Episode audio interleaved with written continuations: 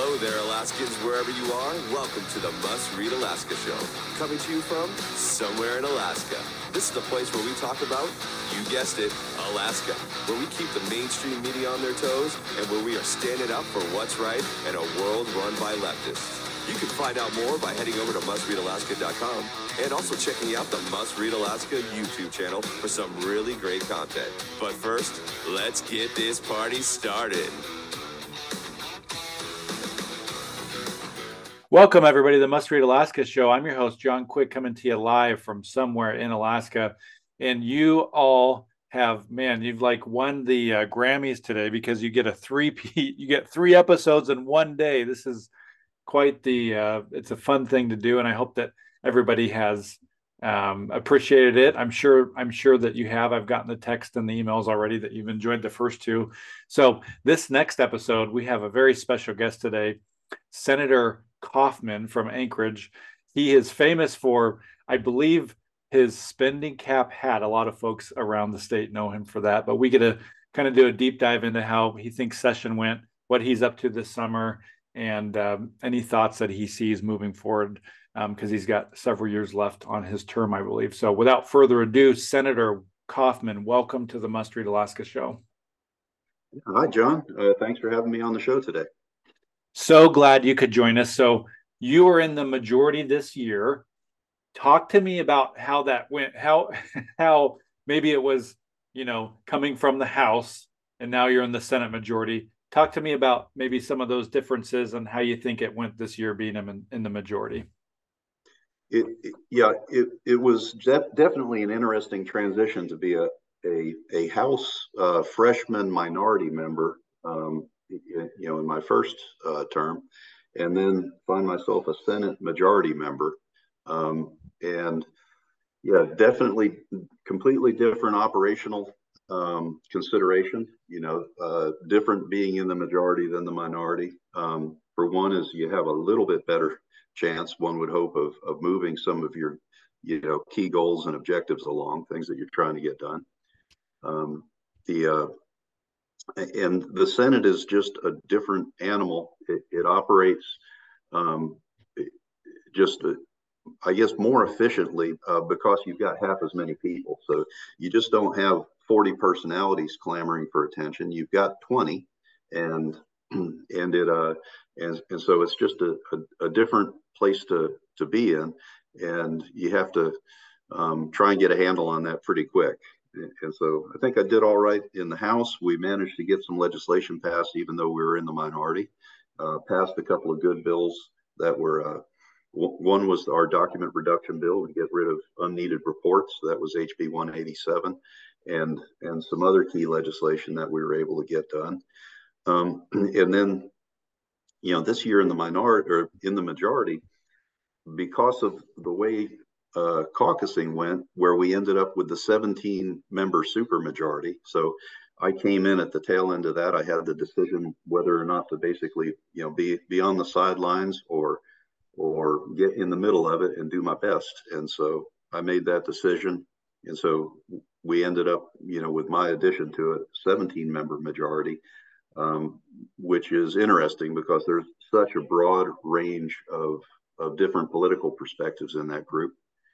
Um, but I think to the credit of the leadership, uh, a lot of the legislation that was progressed was they, they tried to stick to things that people could agree upon uh, in general. There's some stuff that was maybe a little more contentious, but um, it created an opportunity uh, for some kind of centrist sort of things, uh, like a, a, bill I passed. Uh, it was uh, Senate Bill 123 to reduce barriers to entry to getting uh, truck driver uh, professional drivers training, um, commercial CDL license. So we were able to get some, I guess, just some simple um, get or done type legislation passed, and you know, by kind of staying in the center of what people could agree upon. So, uh, passed a number of bills unanimously through the House and Senate. Um, and, and, so I feel overall uh, we made some good progress. Uh, there's certainly things that are, are challenging issue wise and all that, but I, I think we, uh, you know, managed to move some reasonable legislation this year. Nice. So let's chat briefly about kind of how the end of session played out. I think I'd love to hear your take on it. I think you had, I've heard from lots of people that they were disappointed in how the end of session went with the handoff to the House, um, feeling like um, that it was, you know, not giving the House long enough to do the business that it needed to do, and hence a special session was called. So, but I'd love to hear your take on how the end of session went and uh, what your thought process was behind that. Well, I would have liked to have seen, uh, I guess, a more, you know, usual exchange, or at least what I understand to be usual. I don't have that long of a history in, the body, so I'm to some extent when you hear about what's normal, you can only judge it against what you've seen. So, um, this being my third session um, that I've been involved in, you know, the first two, and now my first one in the Senate. I I think I would have liked to have seen the more of the collegial exchange of, of the respective budgets, you know, from body to body, um, you know, the so-called uh, turducken budget um, strategy. Um, I guess I guess it, it it, it is what it is. Uh, with the benefit of of the Senate budget being that it did balance without a dip into the CBR, which was a, a key point of contention, and it was what was keeping um, the uh, the House version of the budget, uh, which required that CBR vote. So it was a vote that avoided that CBR vote, and I, I like that part of it. And but as far as the whole process of of how to uh, you know of how to transfer the budgets back and forth between the body and all that, I, would like to get to something that was a, a little bit more collegial, if we can.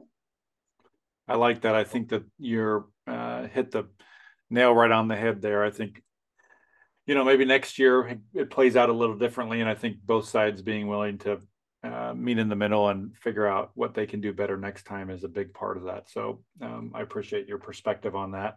Let's chat about spending cap. I think that's one of the things that I've, you know, I've followed your some of the things you've done the last three years. A lot of your bills that you introduce and get passed are common sense bills that maybe cut red tape or make it easier for people to do a certain thing or get rid of redundancies, i.e., the backlog of paperwork stuff. But one of the things that you've kind of talked about since day one is this spending cap. So give us your thoughts on spending cap. Has it evolved since you know you first ran four years ago to where you are now, and what would you like to see have happen? Well, for those that are not familiar with it, um, my spending cap proposal is that we we begin to measure our private sector economic activity. We average that measurement for a five-year trailing average, and then we set our spending at a, a healthy percentage of that. So not you know not too much, not too little, and uh, so all of that that is so as far as the uh, the private sector economic measurements and the five-year trailing average and the percentages, um, those are contained in my SJR4 and SB20. So there's a constitutional resolution to create the constitutional piece of the cap. And then there is the the statutory piece to create the statutory. And so the the SJR and the SB so the resolution and the bill they work together. So that's SJR 4 and SB 20 and um, for folks that are following along, um, all of this is on my website, senatorkaufman.com. There's a spending cap proposal tab there. So what I'm trying to do is is get it where we do a better job of estimating what we can actually spend by tying it to our private sector economic activity. And a key reason for that is, is that I believe the state needs to, in our spending, we need to be more anchored to our broad base uh, economic potential. Uh, right now, we we estimate what oil prices will be, and we we kind of aim at that, and we're often wrong and then we start to build our budget around that. I think it'll be a more stable uh, prospect if we were to use a five-year trailing average of economic activity and then set a, reasonable percentage of that that we could actually spend. So um, I've been working on that since it was a proposal that I, I fleshed out in general, uh, you know, broad picture perspective. When I was running for the House, it was a, a cap was a key part of my campaign. And since then, we've gotten many hearings um, and I've split it off uh, this year. Um, we had a, a, Representative Will Stapp was carrying the House version of it, and he got it as far in the first session um, as far as Senate Finance. And so there, it's it's gone through three committees of referral in the House. Over in the Senate, where folks are a little bit more circumspect about it, I've gotten a hearing in Judiciary, um, but we're we're continuing to push on it. The big story, though, I think, is not really in in the building, so to speak, within the legislature. It's the work that we're doing outside the building um, with with the business community um, and and just at large with the people to try and create uh, better awareness of of what life could be like if we had a, a, cap like this that just does a better job of measuring our economic activity and takes us away from the the harsh ups and downs of spending. It's it's a it's not a cap so much as a, a cut. It's a cap that moderates our spending so that we don't get into trouble um, overspending um, when we get extra revenues in that could be swept forward and used to uh, to not only fund government um, but also uh, capital projects. We could begin to have a more stable uh, supply of revenue for that. Um, and I'm not mentioning the, the dividend because in my cap, the dividend was always intended to be resolved through a separate piece of legislation um, at the constitutional or legislative level. Um, so I don't include the, the PFD in within the cap. Um, it's more of the other government operational and and uh, capital project spending. So what you know, you got a crystal ball in front of you. Do you think this is going to? Does it have a fair shot? Does it get a fair shot this coming session 2024? I I think it's possible, but big ideas like this, especially ideas that constrain the legislature, but they're not necessarily going to move just because they're a great idea. Usually there has to be other leveraging uh, forces at work. So I what I foresee it if it passes or when it passes, it'll be part of a, of a set of other reforms. And and I, have got um, a couple of those um, that I'd like to talk about too a little bit. There's a few other reforms that we can do, yeah. but other people other people have different revenue ideas, which pretty much you know uh, there's sometimes there's new revenue, which is like a new opportunity. Um, sometimes the term revenue is is used and it really just means more taxes on existing uh, activity. So um, people have different ideas for how to fund things, but my mantra has been and, and will continue to be not without a functional spending cap. Um, we don't, I don't feel we need to go seeking uh, new sources of revenue uh, unless, or additional taxes, unless we've got some kind of controls on the barn door and we don't let the thing run away with us. So um, I, I think it's an important piece of leverage for all of these other prospects that are being talked about. So, what's been the biggest lesson learned from your time in office, from running, you know, four years ago to being in the House, two sessions to now being in the Senate? What's been one of the biggest lessons you've learned along the way? I, I would say that, you know, well, well, one is, of course, uh, very few people come into this with an intimate understanding of the process and and how to effectively engage in that process. Now, I feel like um, I'm going to say we because uh, whenever I'm talking about what I'm doing, it's always my office and, and the people that are in there working hard every day with me to get where we're trying to go. So, as an office, I would say what what we've learned is, of course, the process, and then you know, in the legislature, there, there's there's politics, there there's personality, and there's process, and you have to get all of that to line up, um, and, be able, you know, to explain to people um, what you're doing. You you have to try and offset any sense of concerns that they might have because every new idea always brings the sense that people you know what are you trying to do here? You know what, what what's the downside of all this? So you have to be able to explain. And i guess it you know it's communication communication communication um, because you're anytime you're moving something along you're trying to push those three levers of, of is it good policy?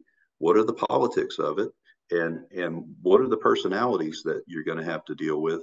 And, so how can you work those three things to try and move things along?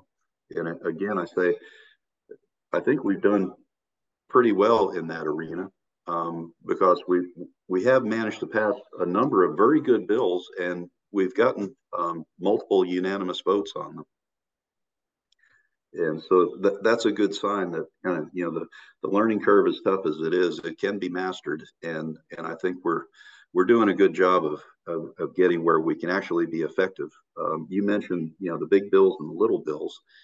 I have uh, a, a core policy uh, that i call diet and exercise and that's the spending cap that we talked about and that's the diet plan. The exercise plan for alaska is our executive budget act reforms which transforms our, our annual budgeting process into a performance driven uh, process where we're working on four year strategic operating plans. And, and, the budgeting process is the, the annual funding um, against that performance management plan. And so, if we can get a cap that controls our worst excesses in spending, and we can get the Executive Budget Act reforms done, we'll have performance managed government that is operating on a, a better process for determining how much we can spend every year. And then, so those are big ideas. They're they're they're hard to move. They're you know they're multi-year, multi uh, multi-session, eh, multi-term uh, type ideas that take time to socialize. But then the smaller things that we're doing, those uh, that we referred to, such as uh, our bill that that passed that reduces unneeded accounts. Uh, so we passed that; it passed unanimously. So we're actually sweeping accounts that we no longer need and closing those accounts out. It's a and that's got to be what millions of dollars, probably. Yes, it, it can be. Now, some of the money uh, was we had some failures of the reverse sweep, which defunded some of them. Um, but going forward, what this bill sets up it is every two years the process of going back through our accounts and closing out ones that their purpose is no longer there. Uh, sometimes we'll we'll pass legislation that preempts the need for an account that was created 10 years ago, but the account will sit there.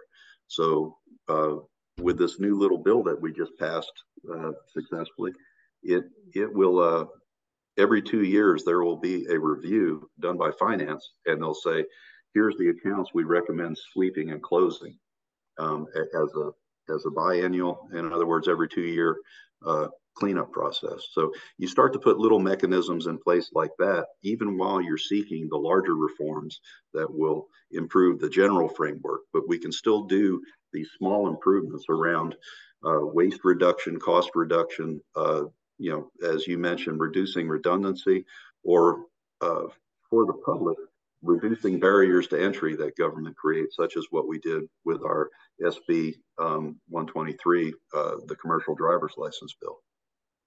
So, talk to me about, um, you know, what does next year look like for you? Does the, I think, you know, lots of people um, that are even following politics, you know, do you, they often have the question of, do you guys have to reorganize or do you guys just organize every two years or four years? What does that look like when you guys show back up to Juneau in 2024? Do you start from scratch? Do you just keep the same majority that you had before? How, what does that look like? Yeah, so we, we were in session, and and that was the the beginning session of the two year legislative cycle. And so organization uh, occurred, you know, for the House and Senate. And when we come back, uh, all things, you know, continuing as they are, will be in the same organizational structure. Um, although in the past there have been coups, um, so to speak, you know, where where things happen. I don't anticipate that, but um, other than that rare event, generally you're organized for the for the legislative term which you know the two years. Yep. So it won't be until the next election that typically that there is an opportunity um, to to organize or, or reorganize. Nice. Well, our uh, 25 minutes has gone by in a flash. Any last minute thoughts here before we head off here, Senator Kaufman? Uh, well, no, just want, want to say thank you. And um, as, as, always, if, if folks want to know what we're doing, um, there's a lot, John, that we didn't talk about what we're doing in transportation to try and reform the marine highway system and, and to uh, help assure that the, the port of Alaska and Anchorage, um, that that project goes well. So we're doing a lot. At, I'm the chair of Senate Transportation and uh, maybe we can come back and, and do this again soon uh, this summer and talk about some of that because we're doing a lot on that this interim. Um, and if folks want to keep in touch, of course, I'm on Facebook. Um, Senator Kaufman with a K A U F M A N. My website, senatorkaufman.com, uh, has information about uh, everything we talked about here, but also more. Um, so I invite folks to uh, visit that website. Awesome. Yes, I would love to have you back on this sometime this Senator Senator Kaufman to talk about the ferry system and the Anchorage port. I think that those are two huge problems that nobody has been able to fix or solve. And so I would love to hear about what you're doing. Uh, we'll have you back on in a month or here or so. Um, but um, you know, yeah, we'll, we'll let's plan on it, especially with the ferry system. There's a big story to tell there um, uh, of what we're doing around um, kind of the improvement, the oversight, and also the federal money that's coming in, and which is driving a lot of why we're focusing on it. So I think that that'll be a great thing to to have a chat about. Awesome. Well, I appreciate the work you're doing, Senator Kaufman, and uh, you're welcome on anytime. Uh, we'll have you here on again in a month or so. And uh, we appreciate everybody listening, watching, and reading Must Read Alaska. If you want to help keep the lights on here at Must Read Alaska, just head over to mustreadalaska.com. On the right hand side, there's a little donate button. Every $5, $10, $100 gift helps keep the lights on here at Must Read Alaska. We're not funded by some dark web nonprofit money conglomerate we're just funded by everyday folks who care about the conservative side of news. So if that is you, we want to thank you for doing that. And until next time, I'm John Quick from somewhere in Alaska. Thank you so much, Senator. Take care. Thanks, John.